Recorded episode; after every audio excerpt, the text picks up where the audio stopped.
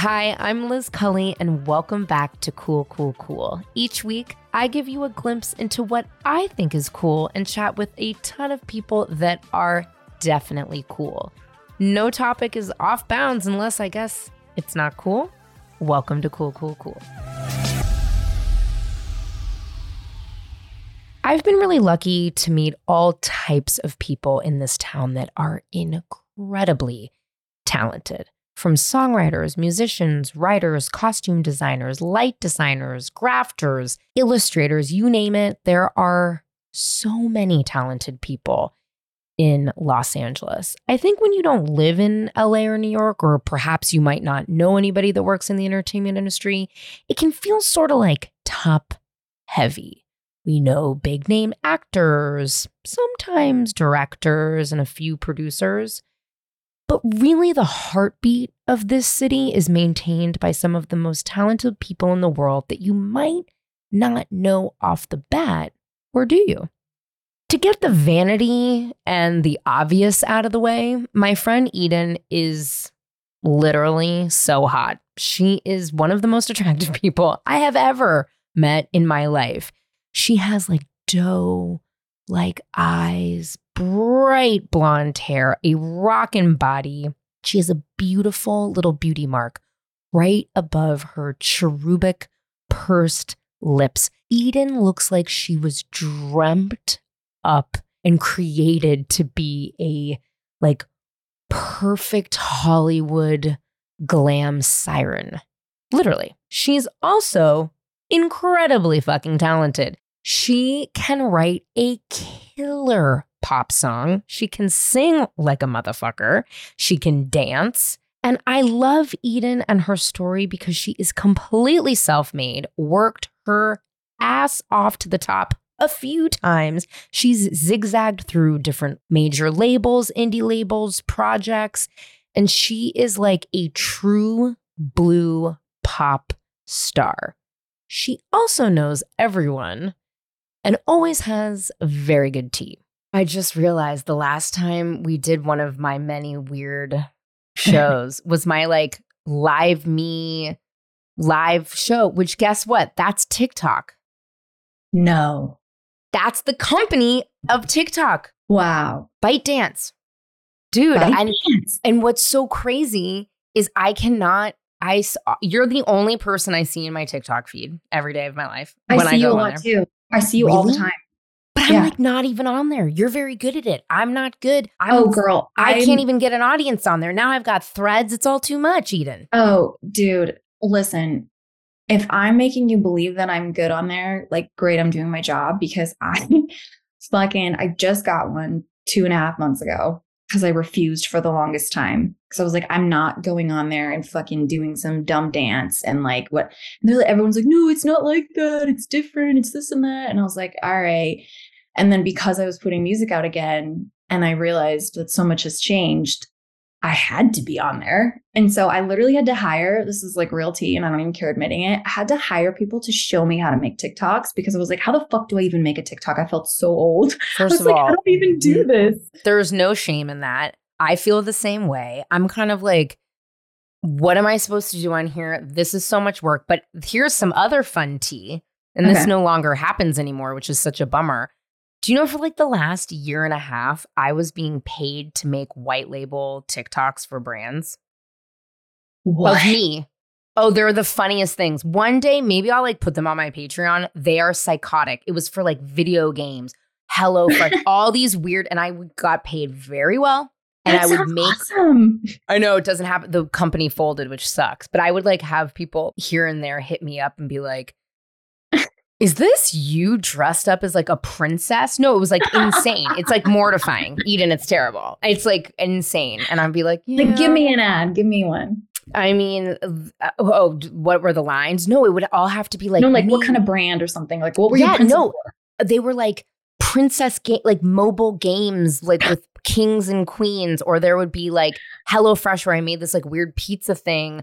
What was another one? I mean, oh, one of them, the weirdest one, the last one I did was all about. And I liked it because I obviously you and I are both Chihuahua moms and we are animal Mhm. lovers Mhm. and it was all about this medicine for dogs that like was not like homeopathic, but like ravioli. I mean, no residuals. Look, there she's just passed out in the back. I it was so weird. I will send some of a tennis game, which makes sense for me because I love tennis, but it was so unhinged. Rachel was like, These are the funniest, weirdest things you've ever done in your life. And yeah, Okay. they're out there. I love it. I want to see them. And also, you just gave me another little nugget. You play tennis? I do play tennis, not very well. I have a ball machine. Do you play tennis? So, kind of. Does Ryan play tennis? I want to play tennis. Does Ryan play tennis? No, no, no. Uh, but I so badly have this fantasy. I have the skirt, I have the racket, I have the, I Come have all the gear. And I really want to find a group of friends where we like get tennis going. And like, I just fucking love it at like when the sun sets and it's like still kind of hot, but there's a little Girl. breeze and like, First of Right? all, I have that crew already. I have can I join? A hundred percent. I even have like group lessons like What? once a month. Yes, and I live in the burbs, and I'm not going to say which I live in the burbs too. I won't say where either. but I'll tell you obviously after. Yeah, and we have yeah. tennis courts everywhere that are open and free all the time. And I have a ball machine, my own ball machine. Okay, I need to get hit with those balls. Yeah, girl, I got you. I got you. Um, I love that my lesbian friend is going to hit me with the balls. yeah, it's the only balls I've seen in quite some time. Thank God. Um, all day, every day. I'm Yeah. obsessed. You look like an angel. I Thank love you. that it's like tea, like your obsession. Like I, you know, it's so interesting. I think we all sometimes forget about like the love infatuation we can feel for like characters or celebrities, and I love that like that comes out. You talk about masturbation in that song, which I love Yeah. dreaming with my hands. Mm-hmm. I I heard it.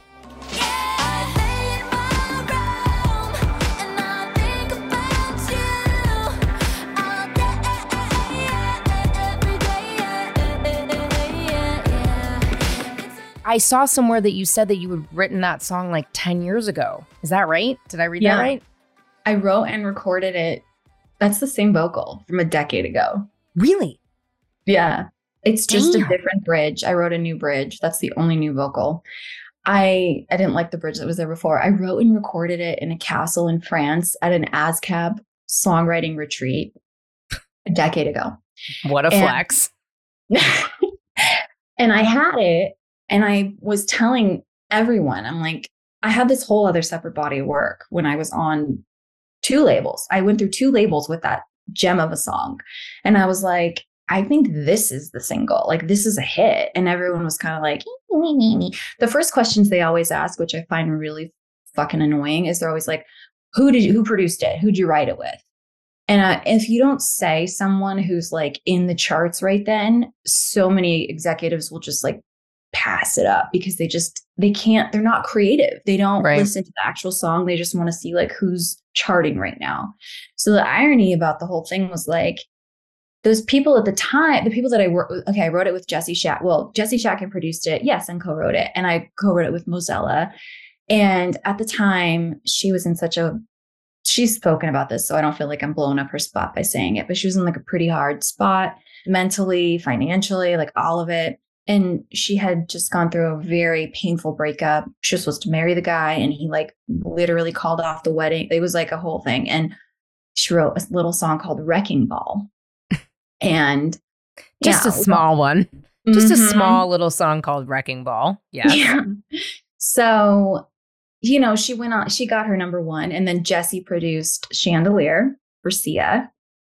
Yeah. Another small So one. I'm ready to get my number one because I remember explaining this to people and being like, I don't care who I wrote. This is so good. And these people are so talented. And like, if you believe in me, you- you'll listen to me. And like, and it doesn't matter. They don't fucking listen to you. And then cut to like, those are two of the biggest songs of, of the last decade. And Yeah. that's who I wrote that song with a decade ago in a castle in France. Yeah. Wow. And they were in the castle in France with you, I'm assuming? Mhm. Who else was in that castle in France? A lot of cool people. Mr. Hudson. Do you know who that is? Mm-mm. Who's that? So I knew who he was because I lived in England, which I know you lived in England. I'm listening to ago. Cool, Oh, you Cool. wow, you were really listening to my oh my Yeah, god, my Cool, diary Cool, entry. Cool. I, Oh yeah, good. Well you're on it right now. Oh my god! Mr. Hudson, he's dope. He's collabed with like Jay Z and like he's he's another cool like he's fucking cool. Um, British singer. Producer wise, I would say Jesse, who ended up doing Chandelier, is probably the biggest. No, actually, there's just just a lot of people. This Nashville guy who's done a bunch of Carrie Underwood shit and like a lot of cool people. Um, and then uh oh, this guy named Gary Go who did the Skrillex um you are, I can't think of Oh the yeah, lyric. yeah, yeah. It? Uh, you are cinema. I could watch you forever. That Yep. guy. Just cool people. It was like I don't think they do it anymore, but they did it every year, and they would do like X amount of artists. I think it was like five artists, five. So I was I was in the artist category, five songwriters, and then five produ No, there's more than fifteen of us. There's like twenty of us. Oh, Dan Nigro. How about that? He went on. He he couldn't get arrested. Congrats, Dan Nigro. He couldn't get arrested until literally last year when he co-wrote and co-produced the entire Olivia Rodrigo album. Which is insane. Yeah. That's the And thing. he- I mean, that's you that's what doesn't make any sense to me. It it does let me back up. I think it has it, there's like a timing element.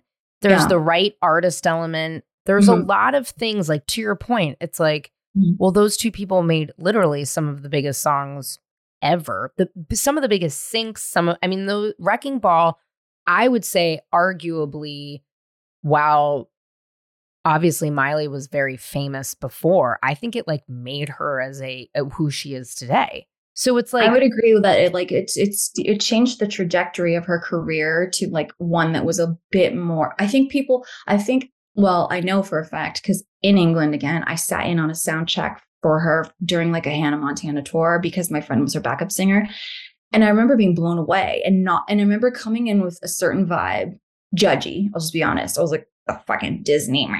yeah. And then I was watching her sound check and I was like, this bitch can fucking sing. And I was like, it was like me and like one other person in this like auditorium or auditorium. God, I'm tired. Um, amphitheater. And I was just like, what the fuck? Like she's really good. But then I think it got overshadowed by a lot of like public antics and whatever. And then I I agree with you. I think Wrecking Ball was the moment when everyone kind of went and like looked at her with a new lens and it it just made I don't know, she made a lot more fans that way and was able to do different types of records. And I think she's brilliant. But that song definitely helped her a lot. Yeah. So The demo's amazing, by the way. I have Mozella's demo. It's Whoa, so that's tight. That's Mhm. very tight. So Mhm. you release the song 10 years later and independent the video's Mhm. incredible you i was saying this to you before we started to record i love all your videos they're always like a good fun time they give me like real music video vibes. you know, Oh, that's the best compliment. I, you know, like a real, like the ones you like race home to watch after school. What Yeah, was your yeah. concept? Like, how'd you come up with? Because I even saw on TikTok, like all the hair and makeup, the different looks. I love the pearls on the face. Like, you really went for Thank it. you. Well, um, thank you. I You're came up with the con. So the concept really is like, well, is I'm super visual and making videos is one of my favorite things. Um, I was saying to you before we started. For this record, for Too Cool to Dance, that's the only time I ever had a big budget with a label. They spent like I'm gonna be gross and just tell you, but I feel like they spent. I remember it was like 110 grand for that video, and I was like, and it's all right. Like I had notes the whole time. I thought that I thought the director was a little bit of a bitch. Don't care if you hear this. um, and I was just like, the it, what people don't realize is you have to pay that money back. So you Well- actually you don't want to spend 110 grand on your music video because do then not. you're already 110 grand in the hole. So I was always like, no, give me like five to 10 grand and I will go make a way better music video, you know, and which I had been doing for years and years. And so I I would like to think that I've I'm like so, sort of a director at this point. I mean, I work with a great team of people who I trust. I'm also very loyal because I think loyalty is something that is really hard to find in this town. And so I think that that helps me because when I have budgets, I call the same people. When I don't, I call the same people and they're always Yeah. there for me. So that's also how I'm able to do some of it. But the concept was into me. I, you know, I really love old Hollywood and I my mind was blown because I've always loved the visual that image of from Creature of the Black Lagoon where he's mm-hmm. carrying her out of the fucking swamp and you know.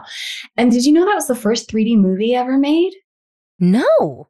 Yeah. That's cool in theaters in the 50s, people wore like the 3D and then it didn't work. It was kind of a flop and everyone was like, Meh. and then Michael Jackson like made 3D cool again. And I don't know, it was just interesting to me.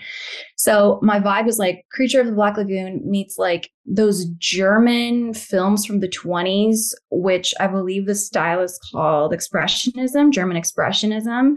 It's that's more about the lighting and like the harsh shadows and yeah. stuff meets like 90s club kid like in my bedroom like you were talking about yeah. like being obsessed with this like you know this ubiquitous Justin Timberlake on the wall or whoever the fuck it is that you like think you're gonna marry one day and like um Jonathan Taylor me, Thomas. Like, how boring would it be if it's just like a guy? Like how about I'm in love with like, you know, like a, a sea monster. What did you say that I, I missed? Jonathan, you know, Jonathan Taylor Thomas. JTT. I was I was in the Leo Lovers Club Stop. Titanic. How do you feel about that now? Because he's kind of like, mm, he's kind of jumped the shark for me a little. The fact that he dates those girls that are just so young, I can't. I'm like, dude, you're kind of the worst. Yeah, How, yeah, it's weird. Um, and he's not very weird. hot anymore. Hate to say it. I do you know what it is? It's like he's a movie star, Fair so. I feel like he's always hot. Yeah, yeah, yeah. Fine, but fine if I thought about it long enough, I suppose I would vomit over the fact that he dates like 10 year olds. yeah. It's like super gnarly. It's just like, I mean, listen, Camila Morrone, I think that's how you say her name, is mm-hmm. stunning. Mm-hmm. So I Done. get it. But Done. she was like 19. I was like, dude, that's it's weird. It. It's weird. I think it's weird when guys like want women to not have pubes. I'm like, what the fuck? I'm not like a little like boy or like, you know what I mean? Like, I'm just like, I'm a woman. Like, yeah. I don't know. Like, um, but I love. I think you've always taken really interesting risks, whether it's like in you as a solo artist, as Eden XO, but then also Jessie and the Toy Boys is genius. Oh, thanks. Like it's so out there. So what I'm referring to, if you don't know, Jessie, Jessica. I, I, never call you Jessie or Jessica. Should I? And no, nobody Eden? calls me that. Eden's my middle name. No, I know, but I just mm-hmm. didn't know. Anyway, no, nobody calls me that because I'm like, oh my god, have I been like weird this whole time? No, okay, no. So, it's, it would be weird if you called me that. To be okay, honest. so Jessie and the boy or the Toy Boys was mm-hmm. your first project, right? No, kind of. No, third. She's a vet. Um, okay, your third project, mm-hmm. and I was like, oh yeah, I remember that. Like that's when you went on tour with Nicki and Britney Spears, which we'll get to, Femme Fatale, which is I I would say probably one of the most iconic tours of. Did you come to that tour? No, but I just know it because you were. It would have been so fun if you came. Oh, I would have really had a lot more to talk about, but I didn't, so that's fine. But you didn't even have. So I was like, oh yeah, I remember she was in that band, and then I like looked it up. I'm like, wait, no, they were fucking mannequins. Yeah. so you were a solo artist, but just yeah. with mannequins. How was pitching that to like a label? I didn't have to. I just did it. I wasn't on a label. I was independent. I got that tour as an indie artist. Which How did you get that tour? My agent really believed in me. John Marks, still my agent to this day at WME, shout out. Um, and John has this ability to, I mean, literally, I don't know why he's still my agent. Thank you, John. Because other than me, he picks fucking winners. I mean, he signed Gaga and really elevated her career. Like, first thing he did was put her as the opening act for the Pussycat Dolls tour. He signed Bruno Mars. He's still Bruno's agent. He was Gaga's agent forever until she made um I can't think of that movie with Bradley Cooper. Mom brain's a real thing. Like if any moms are listening, I'm still in the mom brain zone. All of all of the um, listeners are moms, so they okay, get it. Great. Yes. They get it. So she went to CAA after that, which I which whatever. I yeah, with her like creepy dude mm-hmm. that she dated. Yeah, but yeah, he was yeah. John. John was her agent forever, and then uh the Weeknd. He's the Weeknd's. I mean, he just picks. So I was pretty honored. He was my agent, or is my agent, and you know, it's like don't ask, don't get. I remember being like, I want to open up for Britney Spears, and my manager at the time who I love, and we're still friends to this day. He's also like me. He's like, anything's fucking possible. Why not? Why not? Like if if you don't if you don't put it out there, you know, how are you gonna, you know, whatever. That's step one. So me and him were like, yeah, I'm getting this tour. We just lived in that space. Meanwhile, like the whole town wanted that slot, you know? And yeah, it's this is Britney Spears and Nicki Minaj at a time when that sort of like those like women it was really that time that femme fatale tour. I mean it was just the time that they were billing. I think it's uh, they don't i don't see it done as much anymore with like two real like co-headliners like that. I mean nicki was still i don't think nicki was where she is now but still like that's a double headline tour. That's crazy. It was awesome. It was awesome. And uh it was awesome too because i got 20 minutes which a lot of openers don't get that much time.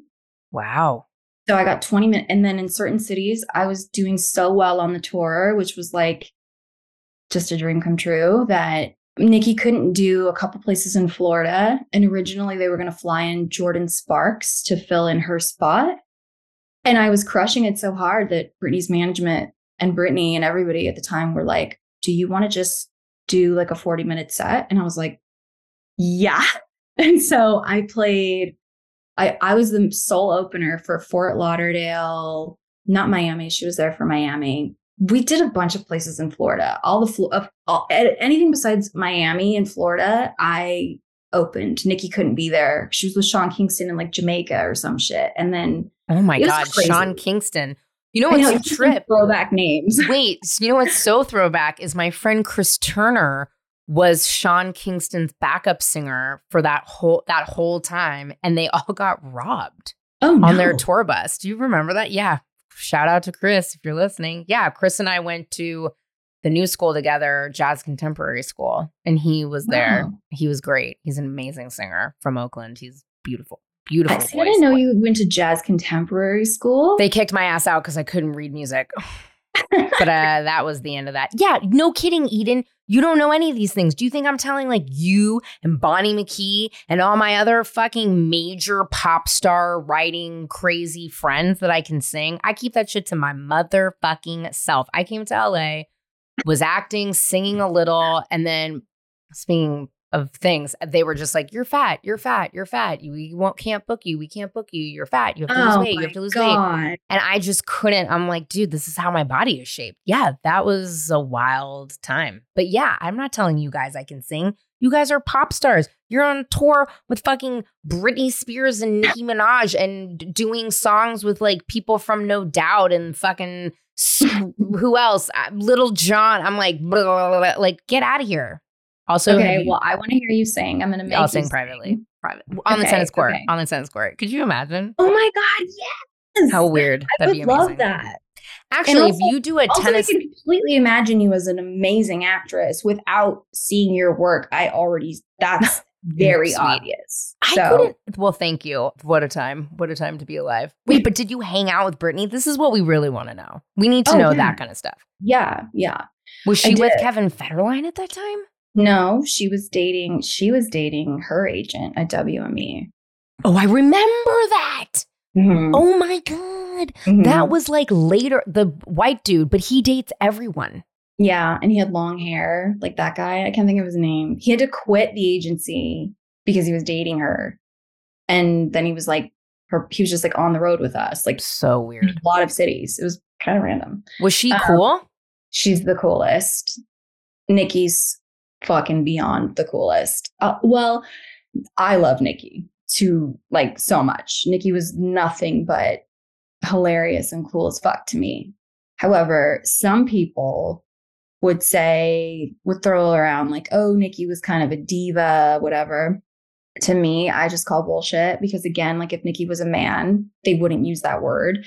It's not, I don't think she's she's not a the the times I saw her kind of lose her chill was just in regard to her show. Like if something was off or wrong or like she would, yeah, she'd stop rehearsal and whatever and be like, where is this? Why isn't this working? What? Right. Because she cared about putting on a really good show. That to me does not a diva, a bitch, an asshole make. It's just someone who cares about their show. I mean, you can go watch Truth or Dare. Madonna, she does the same thing. She stops and she's like, I remember there's like a moment in Truth or Dare where she's like, why can't I hear my voice? Somebody's getting fired. Like the whole thing. And it's like, well, yeah, it's gotta like so I I loved both of them. Britney, I spent less time with. Now we all kind of know why. Right. Because I will say, like, they never left her really alone. Like someone was always around. And I did think like, oh, well, she's Britney Spears. Like, of course someone's always around, you know? Like I didn't think twice about it until stuff started coming out and I was like, oh yeah, that was kind of weird. And like little things were clicking into sure. place for me. But um cool as fuck, really good mom. I don't like the way that this whole thing's been twisted on her by K-Fed of like being a bad mom because I witnessed her being an extraordinary mother. Her boys were on the road with us a lot. Her creepy fucking dad was there a the lot. He, he gave me the creeps immediately. I never I never met him officially. I never shook his hand, nothing. Fee, Felicia, who works, who's who's in the Baby One More Time video, she was on that tour, and what a fucking angel woman she is. She really loves Britney and has her best interest, and like she would do the fan, um, like this VIP, like pre, like she, like tours for them and the meet and greets, and like so they, I would always be like sound checking or whatever, and they'd come around and watch my sound check, and they'd like it was so much fun, but like Britney, I mean, I wish it was the kind of thing where we all like got on Britney's bus and ate popcorn and watched movies together. Her team didn't make it for that type of environment. Yeah. I had much more moments like that with Nicki because Nicki wasn't like, you know, being controlled by her father on the tour. So, yes, I hung out with Britney. I love her. I adore her. Um, you know, I saw her every day for three, four months. It was a long tour. That's the other thing. They they scheduled it out. They they had these like mandatory off days for her. So therefore we had off days, which is like not financially like doesn't make the most sense. But for me, it was great because I had to pay for my bus. I had no label. So on those off days, I would book predominantly like pride fests. I would go play gay clubs. I'd go whatever I could do to then take that money and put it back into the whole. I mean, like I pretty much broke even by the end of it because I wasn't making that much as the opener. And um, it's expensive. Every day with a bus driver like that the gas alone it's like fucking great it's thousands of dollars a day. That's and so crazy because they made her have these mandatory off days you're just burning through a lot of your resources when you're a no major label indie artist like myself. So was this when you did dinah shore? I did dinah shore before i got the tour. I've never been to dinah shore. Oh it's so fun. It's so fun. It's really fun being a straight girl there too i bet. I feel like you just I don't know, like I had this like energy. I don't know if like, I don't know, you would know better than me, but like, I don't know. It felt like almost like a novelty to everybody. So it was like, first so of all, fun. everybody thinks I'm straight all the time, so I get it. Also, I would be, I don't know. I haven't been. I talk about it a lot on this show. I talked about it on my last show. I just am like, oh, it it feels scary and overwhelming to me. But what sure? do I know? I'm also like a total brat and I refuse to go unless I'm like invited and have red carpet, everything. Oh, well, we can sort that out. You help me with tennis. We'll go to Dinah Shore. Oh my God, great. VIP. So into it. So, all right. So, Jessie and the, tw- why did you decide to kind of re, I guess, kind of rename yourself, but use your middle name? Like, why did you make that decision to stop doing Jessie and the Toy Boys and just go Eden? And then so I didn't. It was kind oh. of made for me. I thought that okay, so we're so we're going to travel back in time. Now we're like in. So I did the tour in 2011. Instagram. I I had Instagram. It had come out on the road, but I used it for its filter capabilities. Oh yeah. To then, like tweet it right. Like I didn't know what Instagram was. So there's a couple things where the timing wasn't so great for me. Number one, being an independent artist with that massive of a platform where I was truly crushing it and earning fans in real life. Like people were like, that opening act, like, fuck, I wasn't going to watch, but oh my God, you sucked me in. I'm a fan. I was selling well, like all that. What I couldn't do is I couldn't get on the radio because the major mm. labels dominated the radio. And they didn't like the fact that I was independent because I had a couple offers, which we declined politely because I didn't, I was like, I don't fucking need this because I had been signed before to which I, I'll just, why would you know this? I, there's no reason why you would know this. Tell me. My first project was a punk band called Shut Up Stella. We all, I we love were it. three girls. Yeah. Actually, do you know Fan? Fan who? Fan Lori? She, Oh, no, but it sounds familiar. No, I don't. Okay. Well, so Shut Up Stella, uh, so Fan is gay, and we're three girls, and um, Kristen was the other band member in our band.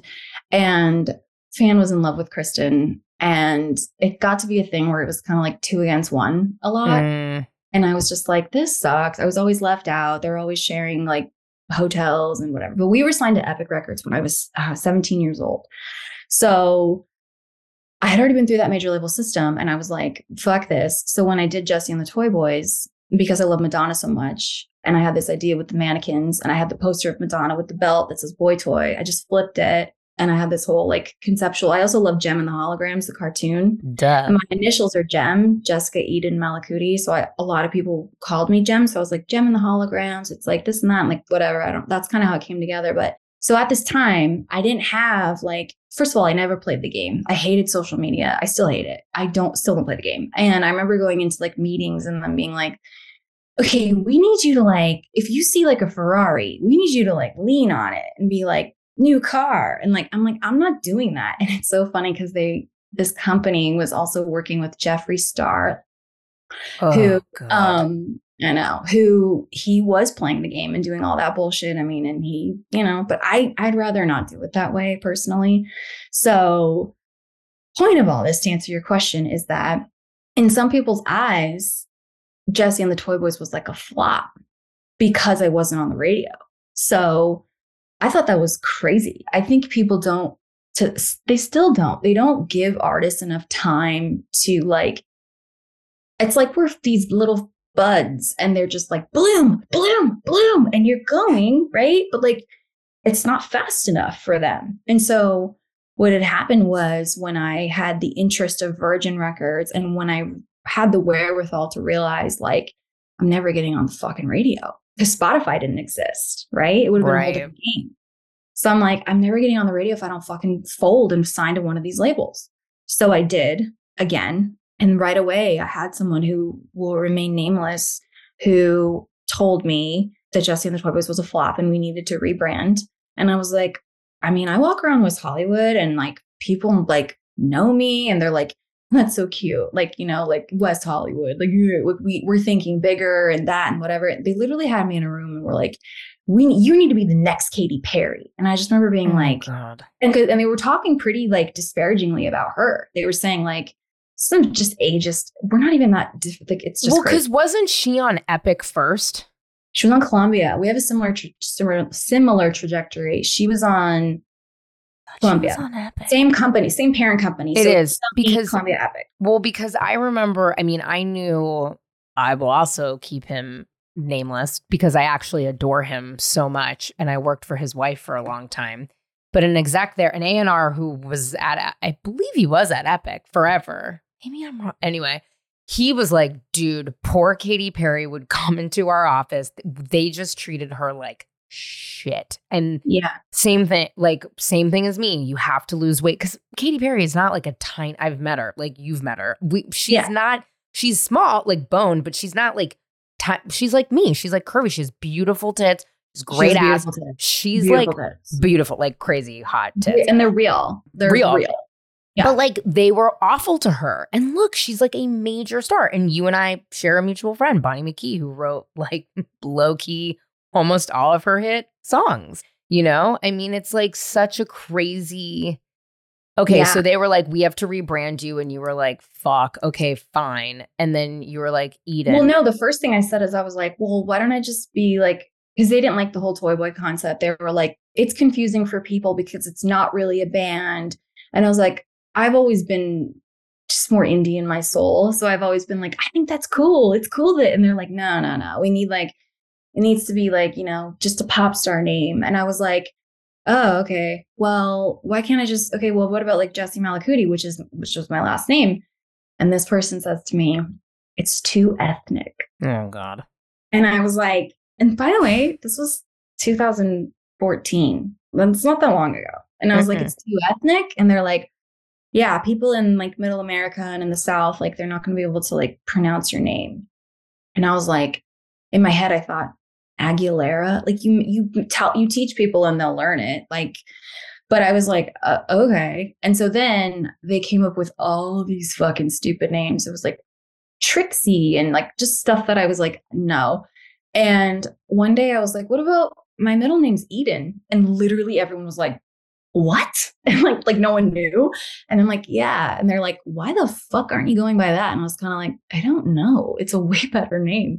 But so I just wanted it to be just Eden, just Eden. But then I hate this person. I'll say his name. I don't care. I don't hate. I don't hate him because I don't wish him harm. But I strongly dislike this person. Um, his name's Steve Barnett, and he was CEO of Capitol Music Group at the time that I was signed there.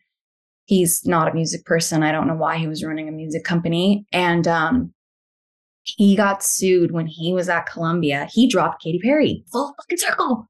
He got sued when he was at Columbia because of One Direction, because there was another group with like the number one. And so when I just wanted it to just be Eden, they were concerned that it wasn't like Googleable enough, like on its own, or like there was like this Mm. company and then there was porn. By the way, that Scooter Braun, okay. After they dropped me, they signed this kid, not kid, he's not a kid. He's literally older than me. I don't know his name. It's like something Nguyen, like the N G U I E N. His name is not Eden. It's not on his birth certificate, nothing. And he had a song called XO. And Scooter Braun started managing him. And Steve Barnett allowed him to be Eden, just Eden, same label. Now, if that's not brand confusion, I don't fucking know what is. And it crushed me because everyone would be like commenting on my shit and they'd be like, this isn't Eden's ex. This is the wrong Eden. Yeah, yeah, yeah," Because they put the whole machine behind him because Scooter Braun. And I just found it so like it just broke my heart because I didn't want to add the XO. I'm sorry, I'm skipping around because I was like, I don't want to add anything. And they were like, you have to, or they're literally holding your single hostage and it's not going to come out. And it was like on the schedule, which was impossible to get. And I was like, I And was this too cool to dance? It was too cool to dance. And it was, and by the way, I wanted all day every day to be my first single. And I was like, all right. And so, and uh, I had written too cool to dance to pitch for Kylie Minogue. It wasn't even something I was that attached to, but I was like, okay.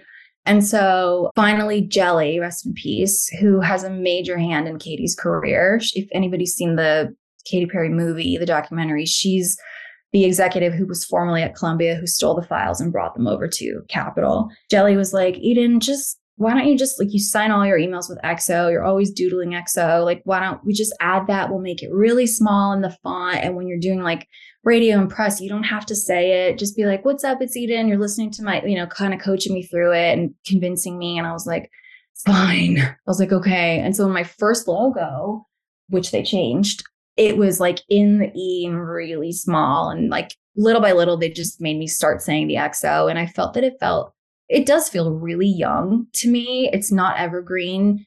It bugs me to this day, but now it's like, it's too late. Like, I don't want to rebrand for like the fifth time. So, you know, I never think of it though. It's so funny. Well, because also your husband is thank you X, random, which is Mhm. random. And I'm like, Yeah. so I kind of like love it in that way Yeah. that you and Ryan are like samesies, but not, which is Mhm. Eden's husband is an incredible artist. Um, and you guys are just like the hottest couple that has pretty much ever existed, I think, ever potentially. Oh Um, God, it's really wild. Also, isn't he in that? Wait, which video? He's in one of your videos, like as your love interest on a skateboard.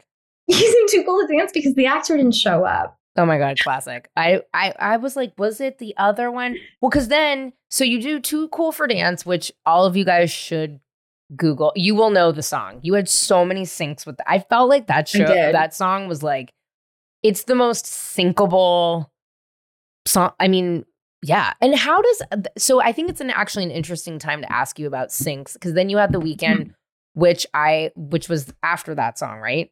Yeah. After too cool, and that was great because you have like all my friends in your music, Molly and Bonnie, and you guys were like sexy. You guys wore like pr- like Disney princess Halloween costumes. It was really really cute. Super into it Mhm. talk to me about like because your music is like pure amazing, timeless, like pop music. Like real Oh. pop music is so fucking hard. In my I think it's like some of the hardest music to write, create because it has to be like literal it has to like almost make you obsessively listen. And like Mhm. you want to just like keep listening because it's pop music.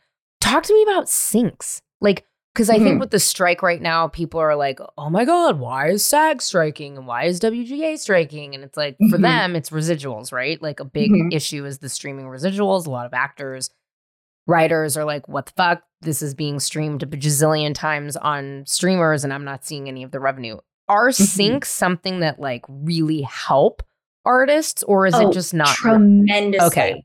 Case in point, Lizzo. Lizzo was going to be dropped. I, this is just real tea. I know this for a fact. I, she wants to deny it and spin her thing. I don't really know. I don't follow like what she says in the media, but this is just facts. Lizzo was going to be dropped, which what a shame. Can you imagine if they did that? Like Liz was amazing. So she was going to be dropped, and she got a sync in a in a Netflix movie of a older record she had done, um, which was Truth Hurts.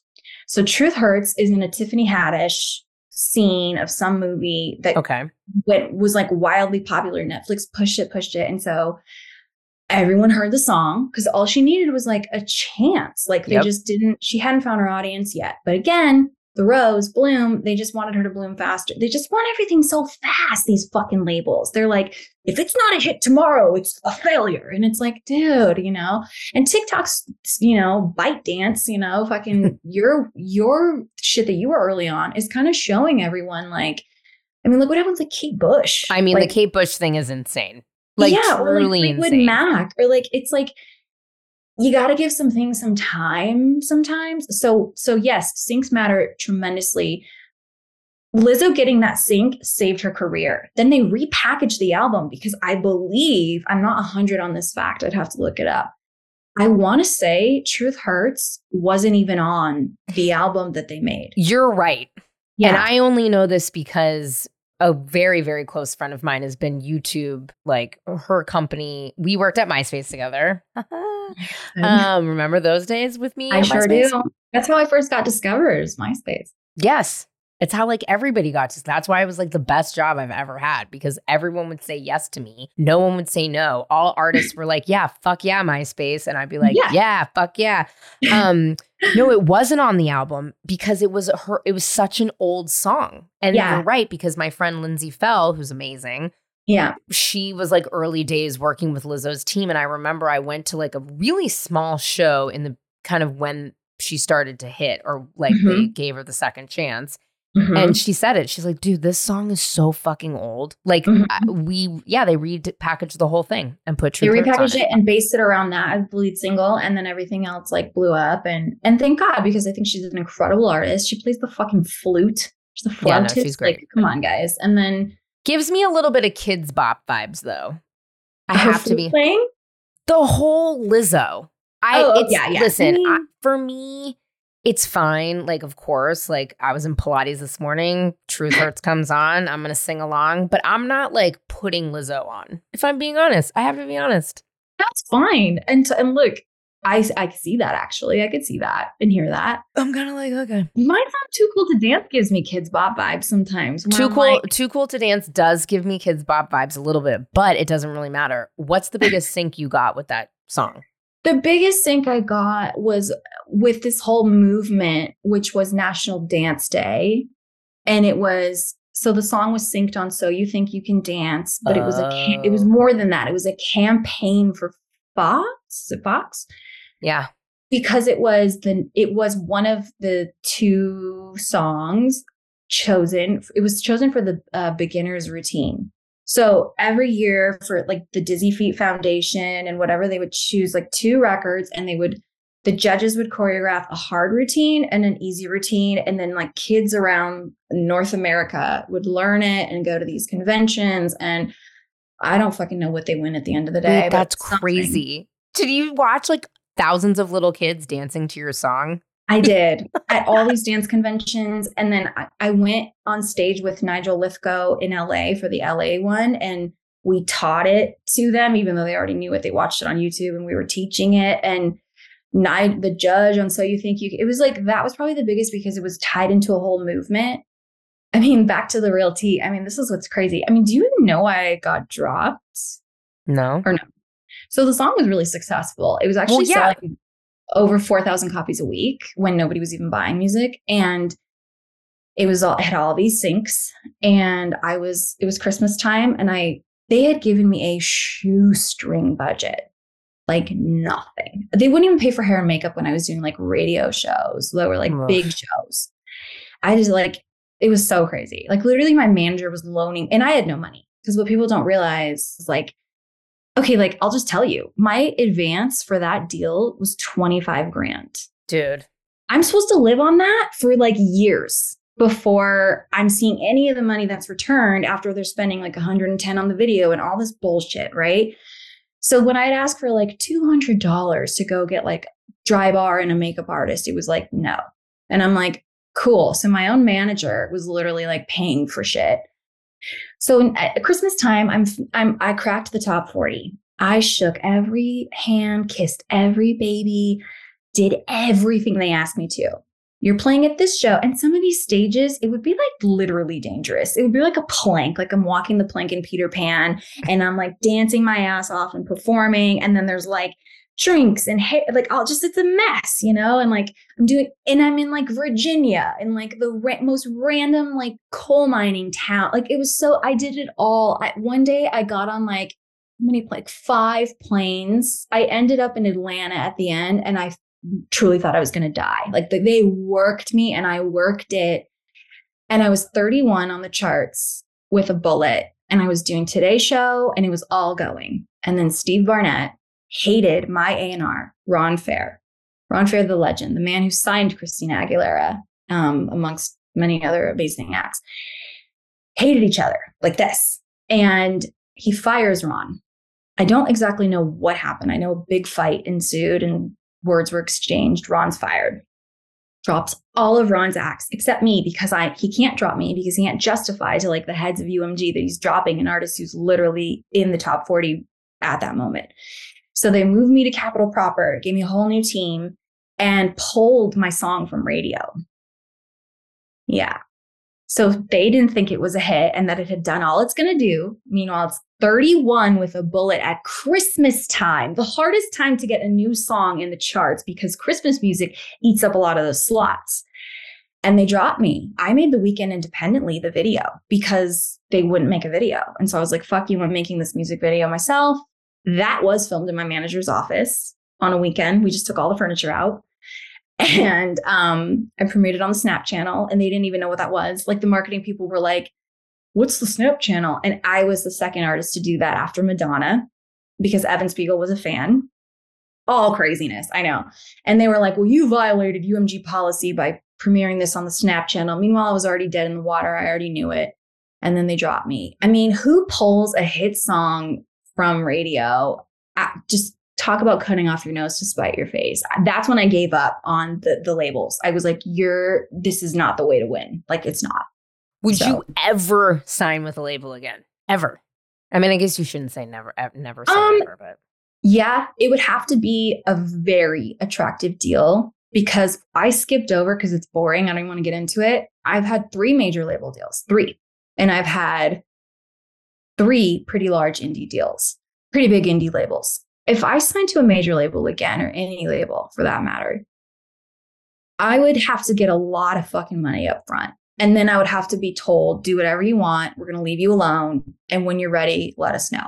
If those were the terms, yeah. Anything other than that, yeah. it's not worth it. I I'm not making because to your point about syncs, once I was off the label, the first thing I did. So hopefully this is inspiring to someone, and I'm not just talking too much, but so I get a call from business affairs when I'm getting dropped. I already knew I was getting dropped. I was like, I've I've seen this story so many times. Just I already knew the writing was on the wall. And the reason I knew is I was supposed to do the DC tree lighting with Meghan Trainor. And they called me and they were like, Hey, you're coming home. And I was like, Why? And they were like, Oh, like they all just tried to lie to me and spare my feelings and let me have a good Christmas. But meanwhile, I was like, come January, they're dropping me. I just know it. And that's exactly what happened. And um when business affairs called me, she was a woman, she is a woman. She was like, Yeah, you know, I'm really sorry. We just, you know, we spent so much money and we tried. It's just bullshit. Just carrying out her marching orders. And she's like, if there's anything you need, let me know. And it was the first time I spoke up for myself. I was like, there is something I, I need. And she's like, Oh, like that was weird for her. She's like, Okay, what? And I was like, Well, what are you doing with all the music? And she's like, well, you know, it's expensive to make. And I'm like, yeah, but what are you doing with it? Are you gonna put it out? No. So what what are you doing with it? Can you give it back to me? She's like, well, that's not really how it works. Like, da, da, da. and I'm like, okay, well, can it work like that? Uh, this is what I'm asking you for. This is what I need. If you're gonna drop me, can you give me back the songs I recorded under this contract? Because I'm gonna do something with them. I got them back, pretty unheard of. And the next month, I got a sync in Scream Queens in the scene where Ariana Grande dies. And I made more money on that sync than my entire advance. And that's when I realized why would I ever be on a major label again? Unless, like, what those terms I said earlier, like, why? So, well, first of all, I'm obsessed with that. I and I love it because it's so, you know, obviously Taylor Swift, after Scooter bought all of her music, she went and re recorded it. Our friend Bonnie re recorded. I love Bonnie for doing it too. Go, Bonnie. I love, I fucking Bonnie McKee, the best. Bonnie's re recording all of her shit, which I yep. love. I love it. So hits. awesome. Hit. They're mm-hmm. all, I mm-hmm. mean, it's fucking Bonnie. It's like hits on hits on hits on hits. Hits on hits. She Bonnie is very, Bonnie is very good at TikTok. She's so good at TikTok. I know. I need her to. Get it's so annoying, actually. I I didn't go to her Fourth of July. Speaking of, well, because I think that's actually the last time I saw you was at the Halloween party. It was the last time I saw you out front, and you guys were dressed as like the Great American Baking or something, and I, I didn't even know the show. Nobody you, did. No, you were early. You were early. We were so like biggest thing. It was so funny. We looked so fucking stupid at that party. I was like, and we just had gotten married. We were so exhausted. I was like the thinnest I will ever be for the rest of my life. And you look great. Thank you. And Simon, um, oh my God, what's his last name? Simon from fucking MTV. Oh, Simon Rex. Yeah. Simon Rex. I know Dirt Nasty. That's right. I was like, what's Simon's last name? Anyway, Simon, who I know, mm-hmm. we were in the kitchen and he was like, What are you? Why are you dressed as an old lady? And I was like, Dude, I don't fucking know. We thought this was funny. He was just like, You look nuts. I'm like, I gotta fucking, I can't. Bonnie, and then she was dressed as like a beautiful cyborg. It's too much. Mm-hmm. The stakes are too high at that Halloween party. She's so lovely. Please keep inviting me, Bonnie, but I can't. It's like, the 4th of July parties too much. It's all too much. I'm getting old and like anxious. And I'm like, who the fuck are all these cool people? Why is everybody like hot and in a bathing suit and I can't deal? But yes, that is the last I didn't go to Fourth of July this year either. I, I, wasn't in town, but secretly, like, don't be mad, Bon. Um, I didn't want to go because of those same reasons. I didn't want to go be in a bikini and not, I just didn't, I don't know, being a mom, I don't know. I just feel, yeah, I feel you. I feel you. Also, like, people yeah, I could go off on a whole thing. Yeah. I know I can't, but I love you, Bunny, for life, literally. I love Bunny for um, life too, but yeah, I don't, I don't want to. Yeah, but I can't go to those parties anymore. I'm like, but your old. costume was amazing. You Thank committed. You. So. really committed. I've had some good. I've had some good Bonnie McKee Halloween costume. Were you at the one where Rachel and I were Elvis and Priscilla? That was good. Yes, it was. Is that the one where Bonnie and Darren were um Yes. Sharon Tate and yes. Charles Manson. Yeah, I remember your costume. You were it was so good. It was sick. That was a good one too. And then it one time sick. we went in as Lucius Lyon and Cookie from Empire. That was kind of oh funny. my god. It, we have had good ones, and so have you. But I I sidetrack. The owning the masters, owning the music, owning your things. I think you know. Listen, when I left MySpace, I had that show Getting Nailed. Remember about nail art that Bonnie was on, and I mm. asked for my show. And I ended up selling that show. I mean, it got shelved a bajillion times. That's why I love like you. Good really- for you though. I didn't know that you did that. Oh Good yeah. I was like, can I have this? And they were like, same exact thing. They're like, no. And I'm like, but but can I? And yeah. I literally do. I own it. I mean, I could do whatever I want with it now, but I would never not do that again. And I think like, listen, I mean, I got offered kind of okay money for Amber Rose, Do You Die, to host the show. And I said no. I was like, you know what? Nah, fuck it. I no. I would rather see it die mm-hmm. in my closet, like in a hill, in the hill that I've fucking built than watch Amber Rose like take something that I had to fight so hard for. And I think like, you know, you getting your song, it's, I think I love that, f- especially female artists are talking about it more and more, and that like people that aren't in our industry understand what residuals and syncs and masters are because I mm-hmm. think we have to support like all of us, we have to support each other. Eden and I go on to talk about her favorite Bravo celebrities. And if you want to hear all about that, please head on over to my Patreon uh, because it's pretty funny, her answers and my reactions. And I just can't seem to fucking escape, escape Bravo no matter what I do. But I'm going to say this Eden is truly the personification of hard work. She has never stopped. She, like, literally nothing stands in her way. She's kind, she's curious and courteous. She is intimidating because she's so beautiful, but her vibe and her heart, and again, really like her talent and work ethic is just so lovable and endearing. And I just, I love her music and I love her. And I'm so glad you got to meet her if you don't know her already, which I'm sure some of you guys do. Um, but check out her new song. It is so good. The music video is insane. We'll link it in the show notes so that you can check it out.